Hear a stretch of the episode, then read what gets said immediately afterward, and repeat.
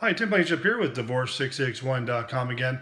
I had an interesting question from a potential client of ours yesterday that called yesterday. They were attempting to do their divorce on their own, had filed for divorce, and were doing some of the property declarations and needed to draft their judgment, and that's where they got kind of stuck.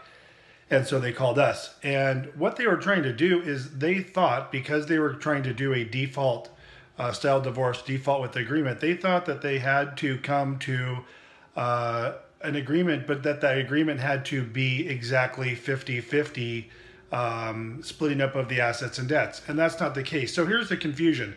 When you do a default, a true default where the other party is not involved, the courts generally have to use California law and apply that and say all assets and debts need to be divided 50 50.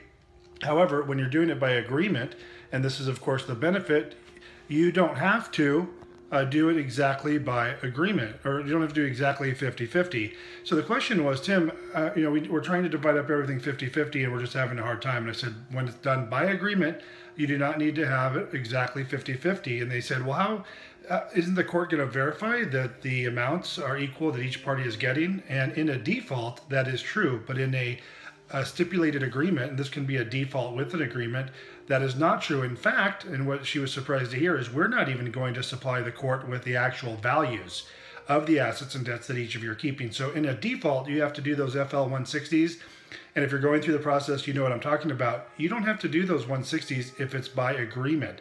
So we never recommend doing the 160s. We never do them in our in our default cases that's by agreement because there's no sense in giving all of this information to the courts. When we go to draft your judgment, as we're going to be doing with uh, this client of ours now that's called us the other day, is we're going to uh, just indicate that the uh, house is going to one party or the other, that their 401ks uh, are just listed by account number of who's keeping what. There's not going to be any assets or debts uh, listed by full account number or any values provided. Again, just one more benefit to uh, doing your divorce with us and having information like that available.